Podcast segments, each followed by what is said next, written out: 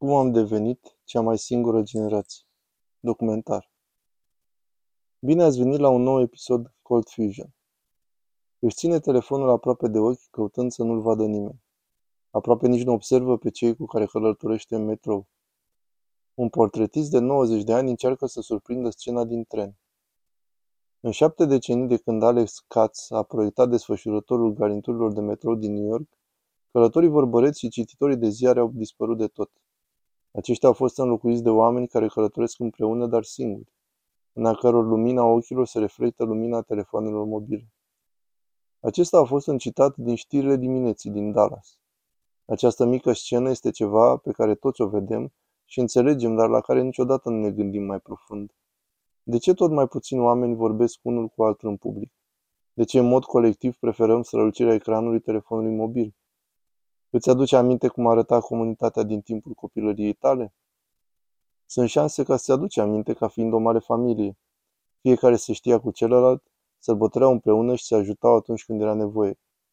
Dar în deceniile din urmă aceasta pare că nu mai există. Oamenii stau mai mult cu ei înșiși, iar ca efect secundar observăm că oamenii sunt mult mai singuri acum decât înainte. Numărul bărbaților fără niciun prieten apropiat a crescut de 5 ori din anul 1990 și de 10 ori în cazul femeilor, deși procentul pentru bărbați este mai mare. Pe deasupra de asta, trei sferturi din generația Z au raportat că se simt singuri. De ce ne depărtăm unii de alții? Ce se întâmplă aici? Această tendință a început înainte de pandemie și chiar înainte de telefonul mobil. Deci trebuie să fie ceva structural, la nivelul societății. Dar ce anume? Am lucrat la acest episod mai multe luni la rând. Este o introspecție asupra epidemiei însingurării. În acest episod vom defini însingurarea, ne vom uita la originile sale, cauzele și care categorii de oameni sunt cele mai afectate. Dar acest episod nu are numai vești rele. Vom prezenta câteva moduri reale de a combate însingurarea. Acesta este un video deosebit deoarece tema este importantă. Deci, așează-te, relaxează-te și hai să vedem despre ce este vorba. Însingurarea este în creștere peste tot și a fost declarată ca risc de securitate. Un expert de sănătate de top american a atras atenția că singurătatea poate fi la fel de rea ca fumatul la 15 țigări pe zi. În anul 2017, fostul medic șef al Statelor Unite, Vivek Murthy, a evidențiat creșterea fenomenului pe baza datelor științifice. Acesta a numit fenomenul epidemia singurării. Dar pentru a înțelege acest fenomen complicat trebuie să plecăm de la principiile de bază. Ce înseamnă să fii singur? Oamenii fac câteodată confuzie între însingurare și solitudine. Chestiunea este că a fi singur și de a te simți singur nu este același lucru. Te poți simți singur chiar dacă în mod fizic ești alături de alți oameni. Ori te poți bucura de solitudine fără a te simți însingurat. Aflat într-o carapace, singurătatea nu este întotdeauna rezultatul la faptul că ești singur, ci este mai degrabă o stare mentală în care te afli. Din punct de vedere al neuroștiinței, însingurarea este o stare de supervigilență, care te face să te simți în nesiguranță și nesatisfăcut cu interacțiile sociale. Este un timp de semnal emoțional dureros care îmi transmite creierului că ai nevoie să găsești pe cineva cu care să vorbești. Aceasta este ceea ce înseamnă singurarea. Este diferența dintre mărimea interacțiunii sociale pe care ți-o dorești și cea pe care ai impresia că o ai. Poate fi rezumat de următoarea formulă. Însingurarea este sentimentul neconectării cu ceilalți, chiar dacă aceștia se află lângă tine. Dacă acest fenomen este temporar, este același sentiment pe care îl ai atunci când îți este foame. Dar atunci când devine cronic, acela este momentul când începe să se afecteze sănătatea. Singurătatea poate să declanșeze o reacție adversă de luptă, iar atunci când devine ceva critic, aceasta se înrădăcinează în sistemul nostru nervos și conduce la anxietate, depresie și furie. Pandemia a pus gaz pe un foc care deja exista. Doctorul Vivek Murthy afirmă că însingurarea a devenit o epidemie. Acesta este rezultatul final al unui material de 80 de pagini publicat azi. Obișnuiam să credem că fumatul și obezitatea erau probleme de sănătate. Acum ziceți că însingurarea e ceva comparabil cu fumatul în ceea ce privește impactul negativ asupra sănătății noastre? Da, în ceea ce privește riscul care îl prezintă pentru moartea prematură. Doctorul Murty afirmă că soluția nu constă numai în schimbarea rutinei personale, dar și o schimbare a societății. Spuneți că trebuie să se schimbe și ceva în materialul din care este constituită societatea. Sunt decenii de când se întâmplă asta.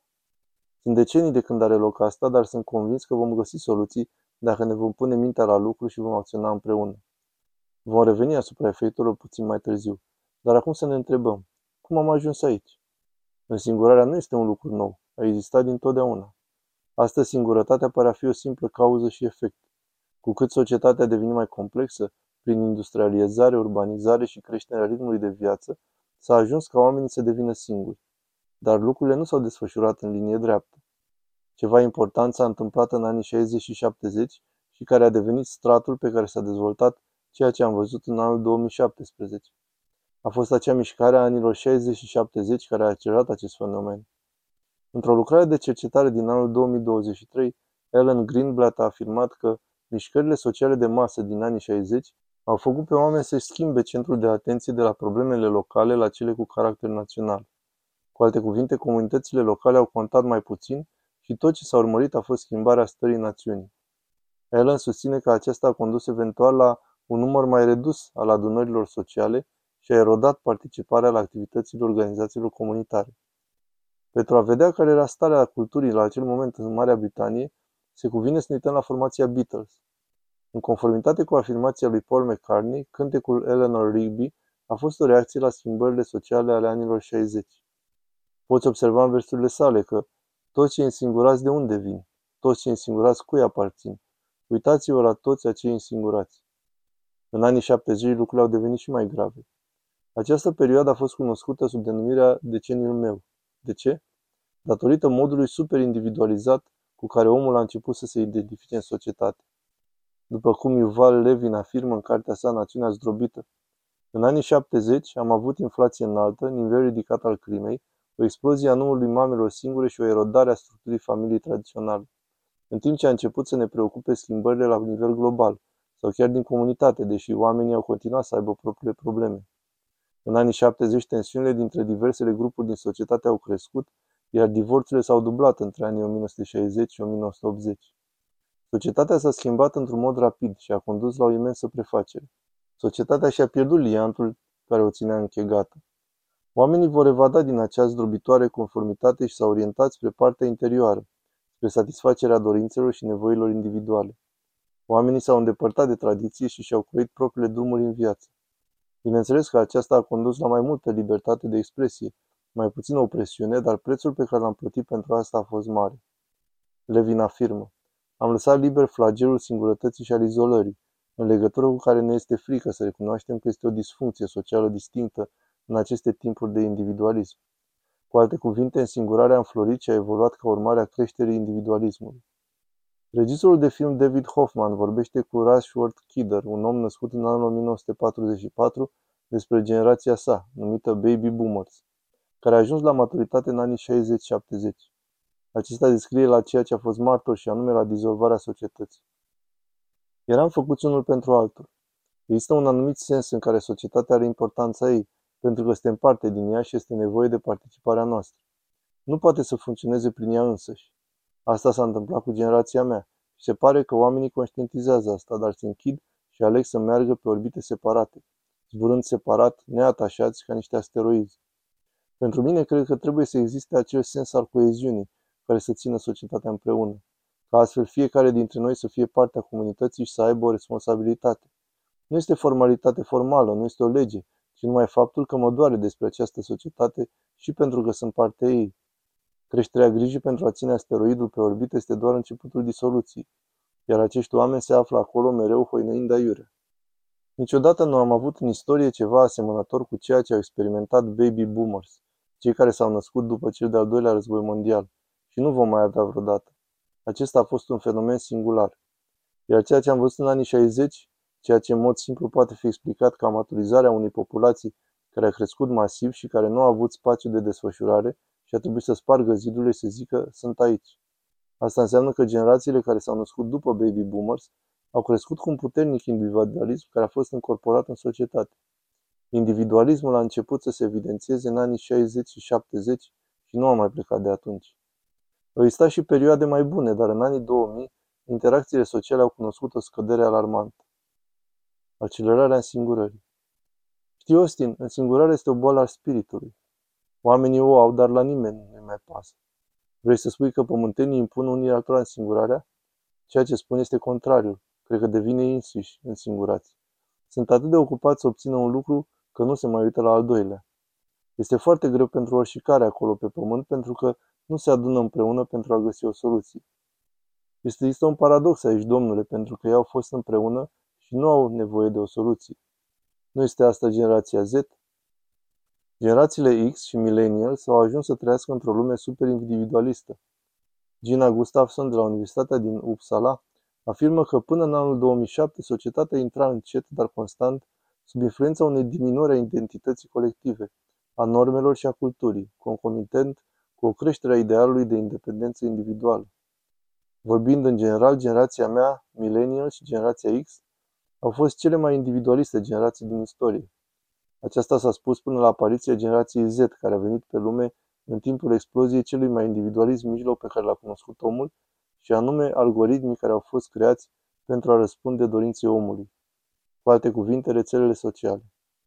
Școlile și universitățile sunt pline cu oameni care în mod fizic se află în același spațiu comun, dar la fiecare minut un telefon este scos din buzunar. Aceasta nu s-a întâmplat cu circa 15 ani în urmă. Bineînțeles că tehnologia nu este ceva rău prin ea însăși. Este o unealtă care ne poate îmbunătăți viața. Dar dacă lăsăm la o parte beneficiile date de ușurința conectării, cu ce rămânem? Rămânem cu un ecran care ne separă de lumea reală și de oameni din jur. Un instrument care ne ține atenția ocupată și ne consumă timpul. O platformă care ne ține distrați, dar separați de lume. Deoarece, într-o anumită măsură, cu toată tehnologia de care dispunem, nu a reușit să rezolvăm ceea ce numesc dilema altor jucători, și anume că atunci când îți închizi computerul, telefonul și căștile din urechi, constați că ești singur, în camera ta. Asta o știu toți și este ceva cunoscut. Dar ceea ce este surprinzător este ceea ce se întâmplă după. Este o forță ascunsă care face pe oameni să se simtă singuri și despre care nu se prea vorbește. Economia. Catalizatorul ascuns. Suntem pe punctul de a deveni la sfârșitul acestui secol o societate în care vor exista de 8 ori mai mulți oameni cu vârsta de 60 de ani și jumătate din numărul existent al copiilor cu vârsta de sub 5 ani. Este aceasta lumea pe care ne dorim? Ne dorim să ne lipsească copiii? Ne dorim să ne lipsească copiii? Cele mai fericite, prospere și care au un cel în viață, familii în America, sunt familiile de mijloc. În mod concertat am luat decizii care au făcut tot mai greu ca aceste familii să ia naștere. Astfel vom pierde prosperitatea și țelul vieții. Cei mai mulți dintre oameni nu realizează asta, dar coeziunea societății și dinamica sa sunt foarte strâns legate. Într-o economie cu o creștere sănătoasă, standardul de viață crește. Locurile de muncă sunt stabile, salariile cresc, iar inflația este mică. Astfel, oamenii pot să-și permită mai mult, să fie mai fericiți, să-și dorească mai mult relațiile sociale. O economie nesigură este total contrariu. Astăzi, datorită creșterii inflației, stagnării salariilor și a poverii datoriilor, oamenii trebuie să muncească mai mult și mai greu. În unele cazuri trebuie să jongleze cu mai multe servicii pentru a putea ține ritmul. Este o stare neplăcută, dar dacă ne întrebăm de ce lumea arată în felul ăsta, atunci vă rog să urmăriți episodul Moartea economiei reale, în care am explicat modul în care criza din 2008 încă ne afectează. În acel episod am explicat modul în care economia reală a murit în anul 2008 și se află într-o stare de supraviețuire de atunci, atât timp cât politici guvernamentale cumplite și comportamente nesăbuite ale sectorului financiar au făcut ca oamenilor să le fie din ce în ce mai greu. A început mai încet și în mod mai accelerat în timpul pandemiei, lupta de a rămâne în clasa de mijloc, care este pe cale de dispariție, a devenit o luptă constantă. Peste tot în lume, un număr tot mai mare de oameni își iau un al doilea serviciu. Cel mai mulți dintre ei tineri lucrează, dar încă nu-și pot permite să-și închirieze sau să-și cumpere o casă. Este tot mai scump să poți merge la un restaurant. În toate acestea, unde este timpul? Unde sunt banii și energia pentru socializare? Toate acestea au un impact asupra însingurării noastre. Iar aceasta nu sunt numai niște idei aluncate în aer. Ca să vă dau o perspectivă a influenței pe care economia o poate avea asupra însingurării, vă supun atenție un studiu britanic la care au participat 400.000 de oameni care a venit cu o concluzie șocantă. Dacă vom măsura nivelul însingurării apărute ca urmare a morții partenerului de viață și îl împarți la 4, vei afla nivelul însingurării la cineva căruia a scăzut salariul de la 100.000 la 18.000. Cercetătorii au declarat de asemenea că scăderea în aceeași măsură a venitului face ca gradul de însingurare să fie comparabil cu jumătate din cel rezultat ca urmare a unui divorț. Gradul de însingurare a fost măsurat cu ajutorul unei game de întrebări. Nu se spune în mod direct, dar atunci când ajungi într-o situație economică disperată, sentimentul de însingurare crește în mod direct. La acest moment, când știm unele dintre cauze, ne întrebăm cine sunt cei mai afectați în societate. Statistic vorbind, nu mai este vorba de cei în vârstă. Acum este tineretul.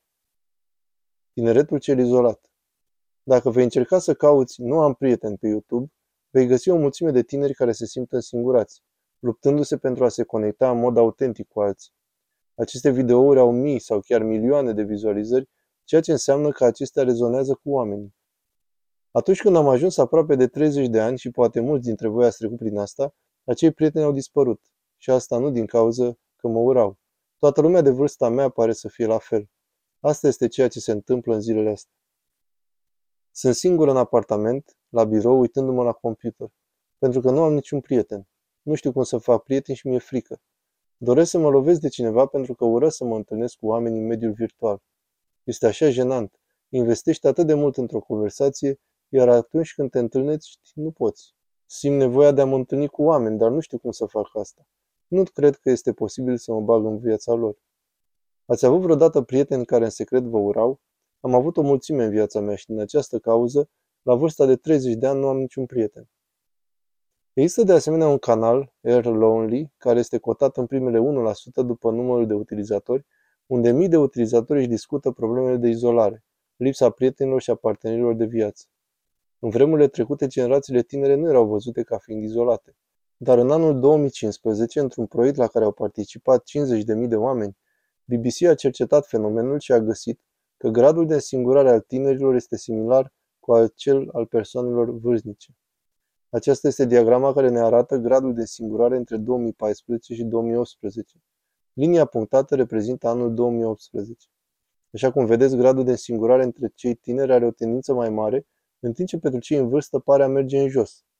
Ajungând la anul 2021, un studiu realizat la Harvard a concluzionat că 61% dintre tinerii cu vârsta cuprinsă între 18 și 25 de ani au trecut prin experiența unei însingurări cu caracter profund, incluzând aici și sentimentul însingurării permanente.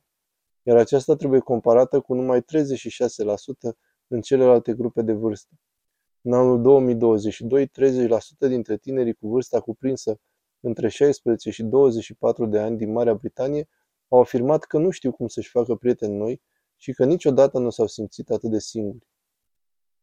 Ca un adaos la această situație trebuie spus că bărbații par mult mai însingurați decât femeile. În conformitate cu datele Centrului pentru Viață din America, 55% din bărbați aveau cel puțin șase prieteni apropiați în anul 1990, dar acest procent a scăzut la 27% în prezent. În mod alarmant, numărul bărbaților fără niciun prieten apropiat a crescut de 5 ori din anul 1990. În același timp, femeile au ajuns să fie și ele mai însingurate. Aceasta înseamnă o pierdere semnificantă a conectivității reale între bărbați. În același timp, acei care nu aveau niciun prieten se aflau la un procent de 3% în anul 1990, în timp ce în anul 2021 a ajuns la 15%. Întrebat de noi, un expert a afirmat această deconectare poate avea consecințe catastrofice pentru tinerii bărbați și nu va avea un sfârșit bun. Aceasta e o criză existențială a tinerilor bărbați neîmpliniți. O problemă globală. Însingurarea s-a răspândit în întreaga lume. Oamenii de știință australieni au efectuat un studiu sistematic a 57 de studii care s-au desfășurat în 113 țări și au ajuns la concluzia că, în ciuda diferențelor dintre țări și vârste, însingurarea a fost constatată peste tot. În conformitate cu un studiu statistic realizat în anul 2022, 33% dintre oameni de pe întreg globul se simt însingurați din când în când. Brazilia, India și Arabia Saudită figurează printre țările cu cele mai înalt grad de însingurare, în timp ce Germania, Olanda, Rusia raportează printre cele mai mici grade. Dacă dorim să vedem esența, vom vedea efectele COVID prin introducerea următoarelor cuvinte de căutare pe Google. Feeling lonely. Aceasta ar putea să vă dea o idee despre popularitatea acestor termeni, care au crescut exponențial în anul 2021 și începutul anului 2022, iar aceasta s-a datorat cel mai probabil ca efect al pandemiei. Bineînțeles că măsurile luate de guverne în pandemie au efecte de lungă durată. Mulți oameni au ieșit din câmpul muncii sau s-au decis la o schimbare. O reșapare la o scală atât de mare a condus la o mare perturbare a conectivității din societate. În Japonia, situația a fost în mod special severă. În anul 1991, Banca Centrală a intervenit pe piața de capital și pe cea a locuințelor prin creșterea ratei dobânzii. Economia a stagnat atât de mult că decenile care au urmat s-au numit pur și simplu decenile pierdute. Mulțime dintre tinerii japonezi de azi nu se împrietenesc și nu au prieteni. Mulți dintre ei își trăiesc viața într-un mod numit hikikomori, care constă în izolarea în camera lor pentru luni de zile, iar în unele cazuri chiar și ani. Aceștia nu ies din camere decât pentru a mânca și pentru a merge la toaletă. Astfel, mai mult de un milion de tineri din întreaga Japonie stau în dormitoare, iar unul dintre ei este Hiro Shimasu. Dormitorul său a fost în cea mai mare parte și universul lui pentru 20 de ani. În prezent are 40 de ani. Ce obișnuiești să faci în această cameră? Citesc cărți și mă uit pe YouTube. Există o presiune foarte mare pentru a trăi la fel ca ceilalți și o mică toleranță pentru acei oameni care acționează sau trăiesc diferit. Dacă ai fi ieșit afară, cum ar fi arătat viața ta? Mă simt fără speranță. Nu pot să fac nimic. Adevărat că am încercat, dar acum n-aș putea să mai lucrez deloc din greu. N-am avut nicio șansă de a absolvi școala. În acel moment m-am simțit fără nicio speranță. Acesta dorește să fie acceptat de societate. Te mulțumește acest mod de viață? Nu. Am 40 de ani și ținând cont de asta nu este bine faptul că nu fac parte din societate. Dar aș dori ca societatea să vină în întâmpinarea mea, să mă accepte, să fie mai flexibilă cu mine chiar dacă nu sunt bun de nimic. Aceasta este cea mai mare dorință a mea. Se estimează că există 1,5 milioane de Hiro și Masu în Japonia. Pare că există un curs primejdios în toată Asia de Est. În China se numesc tineretul ascuns. În Corea de Sud sunt cunoscuți ca tinerii retrași din societate. Dacă pentru japonezi soluția pentru a rezista singurătății din pandemie a fost aceea a conceptului de relație de împrumut, da, poți plăti pentru un companion care să-ți poată furniza suport emoțional. Astfel poți să plătești pe cineva care se poartă ca și când ar fi prietenii tăi, membrii de familie, sau chiar se comporte ca prietenul tău sau prietena ta cu care ai o relație. Cel puțin în Japonia, oamenii însingurați se bazează pe alți oameni, chiar de sunt străini, ca să le facă viața mai ușoară. Dar în vest este ceva mai rău. Piața începând să utilizeze noua tehnologie de inteligență artificială pentru a se adresa acestor persoane. Spre exemplu, Karen Margery, un formator de opinie pe rețelele sociale cu circa 2 milioane de următori pe Snapchat, și-a creat propriul său algoritm de IA numit Karen AI, care îi poate imita vocea, personalitatea și fizionomia la un cost de numai un dolar pe minut. Ești reală? Da, Iacob, sunt o persoană reală. Nu mă aflu alături de tine, dar utilizez această platformă de discuții pentru a mă conecta cu tine în timp real. Sunt o femeie tânără cu un corp atractiv, părul cenușiu, sunt proeminenți, piele fină, cu buze groase și pline. Mă aflu aici pentru a vorbi și a mă distra cu tine. De asemenea, acei oameni care afirmă că rezolvă problema singurării prin intermediul tehnologiei știu că este vorba de o piață de făcut bani. Mă bucur pentru zgomotul pe care îl creează. Știi că face 5 milioane de dolari pe lună din treaba asta? John m-a săturat să mă tot gândesc la situația mea financiară. Da, aș face și eu asta, 100%. Ți-aș zice să te gândești de două ori. Ai putea să arunci 5 milioane pe lună? Ar putea cumpăra o insulă. Interesant, n-aș fi așteptat asta. Nu sunt eu de la cea care primește fluxul de mesaje. Audiența sa este de 98% bărbați, iar asta nu e doar mesagerie de text, ci este în mod predominant audio bazat pe inteligență artificială. Hai să vedem cum lucrează. Hai, John, mă bucur că te văd. Mi-am petrecut dimineața luându-mi gustarea la cafeneaua Copacul Înflorit din Hollywood, unde a fost uimitor de bine. Pentru această seară putem să plănuim pentru o cină virtuală împreună. Sau să ne uităm la un film împreună. Ce părere ai? Tehnologia îi permite lui Karen să converseze cu un număr nelimitat de oameni în același timp, indiferent că unul vrea doar pentru câteva minute sau pentru o zi întreagă, nu contează dacă plătești un dolar pe minut. De curând, Meta a pus la dispoziție o interfață interactivă de inteligență artificială cu celebrități cum ar fi Mr. Beast, Kendall Jenner sau Snoop Dogg. Am vorbit despre acest subiect cu alte ocazii, iar viitorul pare să fie al clonelor de celebrități sau chiar al rudelor care au murit. Producătorii pretind că aceste produse ajută oamenii să facă față tristeții, însingurării și plictiselii. O dezbatere despre etică trebuie să aibă loc, în eventualitatea că există un beneficiu net al acestor servicii. Unde ar trebui să ne aflăm acum, în primul rând? Trebuie să fim atenți la riscurile de sănătate. Autoritățile de sănătate publică din Statele Unite solicită ca izolarea socială să fie tratată în mod serios ca obezitatea sau abuzul de droguri. Se crede că aproape 50% dintre americani au fost afectați de asta. Pe glob, cifrele ar putea varia, dar fenomenul însingurării se răspândește. În cartea sa, Împreună, puterea vindecătoare a conexiunii umane într-o lume însingurată, Dr. Murphy descrie însingurarea ca un factor de risc care ar putea lovi pe oricine, indiferent de vârstă, gen, cultură sau experiență. Însingurarea crește riscul pentru bolile de inimă, accident vascular, iar pentru cei în vârstă demența. De asemenea, poate să producă probleme mentale și fizice, influența confortului social și crește riscul morții premature în cazul unor boli cum ar fi diabetul, bolile de inimă, insomnia sau demența. Studiile arată o legătură între însingurare și tensiunea sângelui, colesterolului, nivelul scăzut al activității fizice, tulburările cognitive și sănătatea mentală, cum ar fi anxietatea, stresul și depresia. Un studiu realizat de Universitatea de Stat din Florida a concluzionat că persoanele în vârstă singure, riscul de a se confrunta cu demența este cu 40% mai mare în următorii 10 ani. Lipsa de conexiune socială poate de asemenea să influențeze negativ rezultatele academice și profesionale. În conferințele sale și în cartea sa Legături pierdute, Johan Hari afirmă că depresia este în principal o problemă socială și nu numai una chimică. Acesta crede că însingurarea este o cauză majoră a depresiei, atât timp cât oamenii trebuie să aparțină unui grup, dar societatea modernă nu oferă așa ceva.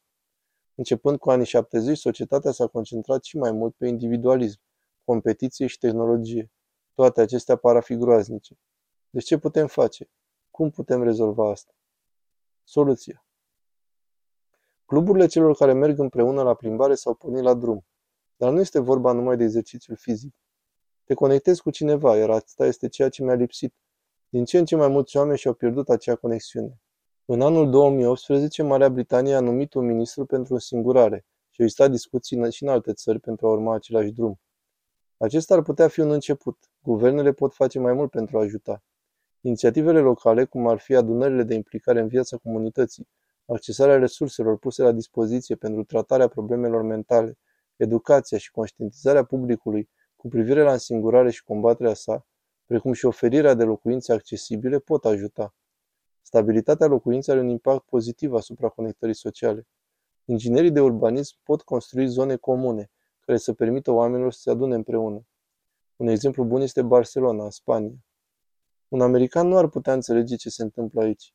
Aceasta nu e o adunare pentru sărbătorirea cuiva sau vreun eveniment planificat, ci este doar ceva care se întâmplă în fiecare după amiază.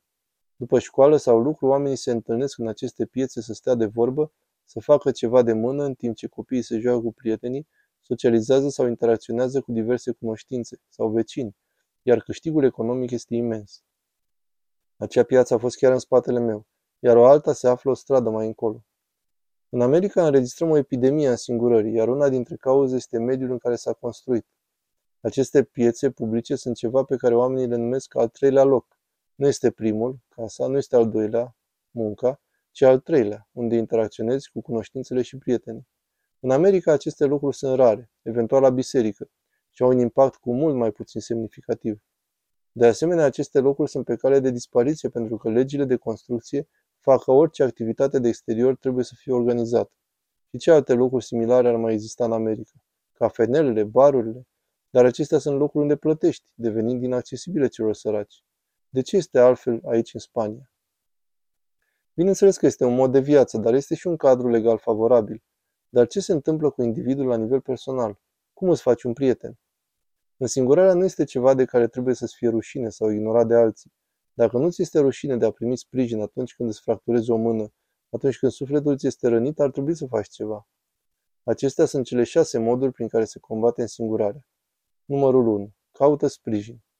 Aceasta include sprijin profesional sau să împărtășești prietenilor sau celor din familie sentimentele pe care le trăiești. Poți să începi la scară mică sau să te adresezi unui grup sau organizații care te pot ajuta să te conectezi cu alții. Specialiștii în domeniul sănătății mentale, fie psihologi sau terapeuți, pot oferi sfat și suport care să identifice cauzele reale ale însingurării. Numărul 2. Acceptarea de sine. Aceasta pare ceva nefiresc, dar o altă soluție este să găsești o soluție de a te conecta cu tine însuți. Este o practică de a ne reaminti că avem cu adevărat valoare de sine. Un studiu realizat în anul 2022 arată că activitatea de reflexie asupra sinelui poate să reducă sentimentul de însingurare și contribuie la găsirea motivației în viață. A reflecta asupra cine ești, a învăța să practici compasiunea de sine și a-ți articula propriile sentimente poate fi un început grozav. Numărul 3. Recunoștința. O mulțime de lucruri din jurul nostru ne arată că nu este destul ceea ce facem. În modul ăsta, o mulțime de companii fac o grămadă de bani. Clipurile publicitare ne spun că nu suntem bogați îndeajuns, ori că nu suntem frumoși destul, iar de vom cumpăra un lucru vom ajunge să fim fericiți. Putem combate aceasta prin a fi mulțumiți cu ceea ce avem. Punerea în practică acestui lucru poate face minuni. Într-un studiu realizat în anul 2021 se arată că mulțumirea cu ceea ce ai poate reduce sentimentul de însingurare. Alte studii din anul 2015, 2011 și 2010 ajung la aceeași concluzie că însingurarea scade de te vei gândi numai 5 minute pe zi la acele lucruri pentru care ar trebui să fii recunoscător. La început se pare că nu ai pentru ce să fii recunoscător, dar dacă nu ești forțat să lupți într-un război, ai un acoperiș deasupra capului, ai o sănătate bună, ai mâncare și apă, atunci este mai bine decât alți oameni. Ar trebui să fim recunoscători pentru asta și pentru altele. Nu este nimic greu prin a recunoaște că acolo unde ne aflăm în prezent este greu, foarte, foarte greu, dar inducând practicarea mulțumirii de sine alături de alte acțiuni de sprijin ne poate fi de un mare ajutor. Spre exemplu, practicarea recunoștinței conduce la creșterea fericirii personale, reduce depresia și întărește rezistența. Oamenii care sunt recunoscători au adesea o presiune cardiacă mai redusă, dureri cronice mai puține, mai multă energie și durată de viață mai lungă.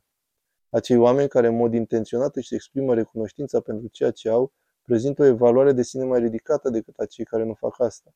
Și sunt mai predispuși de a ajuta pe alții, ca rezultat al unui comportament social care este legat de sentimentul de fericire.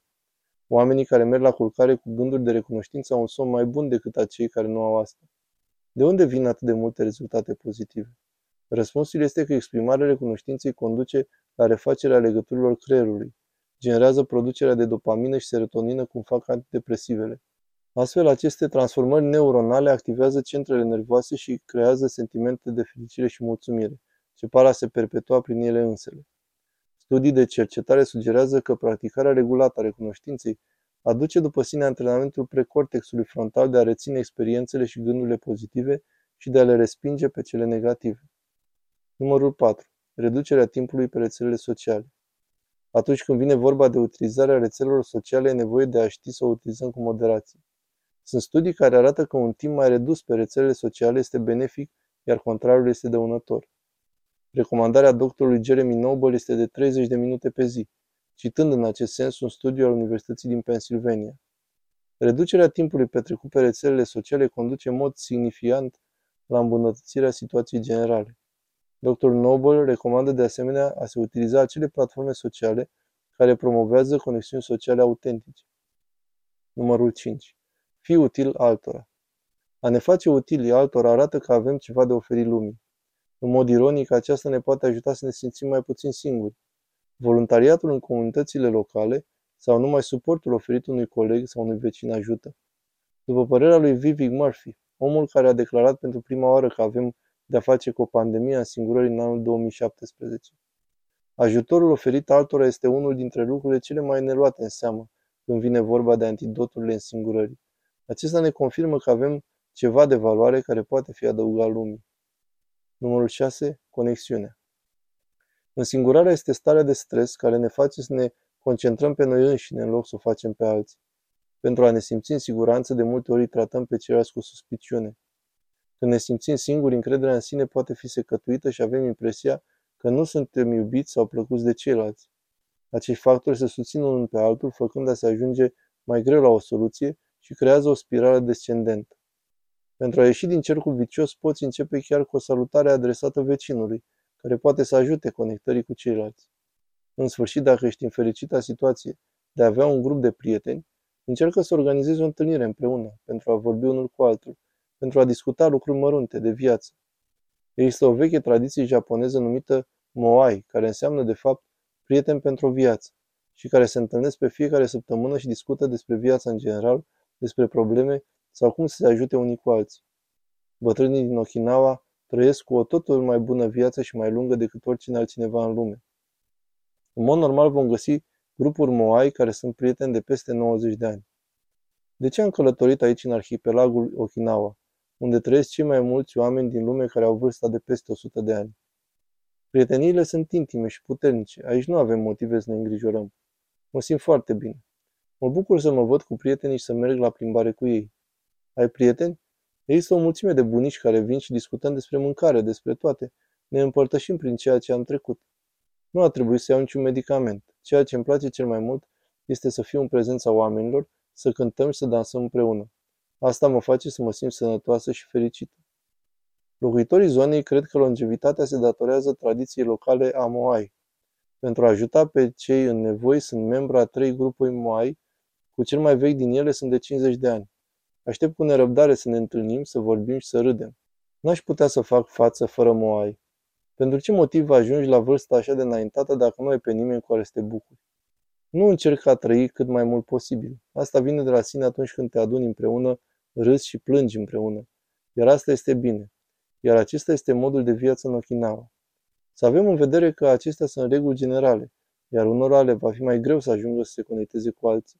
Datorită diferențelor personale, precum și altor circunstanțe de viață, în unele cazuri oamenii cu care dorim să ne conectăm ar părea că sunt nepoliticoși, dar până la urmă se găsesc soluții pentru a lupta împotriva însingurării. Deci problema de bază este de a realiza cum te simți și a găsi care este cea mai bună soluție de specialitate. Dacă te întâlnești cu cineva care arată simptomele însingurării, nu-l ignora. Încearcă să ajuți și vorbește cu ei. De au nevoie de ajutor de specialitate, arată-le direcția pe care să o apuce. Dacă te afli într-o asemenea situație, cum ai putea să ajuți? Numai prin faptul că te afli acolo și asculți cu adevărat poate să aibă efect pe termen lung. Rămâi cu mintea limpede, nu te avânta să judeci și încearcă să înțelegi. În timp ce ascultăm la alții, aceștia vor fi mai deschiși să asculte la noi. Concluzie. Însingurarea cronică nu este o stare naturală. Nu este o stare pentru care am fost creați. Ne lasă goi dorindu-ne conectarea cu alții. A început să se extindă odată cu accelerarea industrializării în anii 60 și 70 și a explodat în secolul 21. S-a strecurat și s-a furișat printre noi, iar cu proliferarea telefonelor inteligente și apariția COVID-ului a devenit așa de grav că nu mai poate fi ignorat în niciun fel. Numai la acest moment putem vedea ce se întâmplă și începem să ne pese despre efectele însingurării. Înainte de a ne scăpa din mână, trebuie să abordăm această situație. Bineînțeles că nu putem pretinde să alinăm însingurarea la toată lumea, dar așa cum fiecare persoană își dorește moduri și intensități diferite de conectare cu celălalt, și la nivel global sau profesional trebuie să existe mai multă acțiune.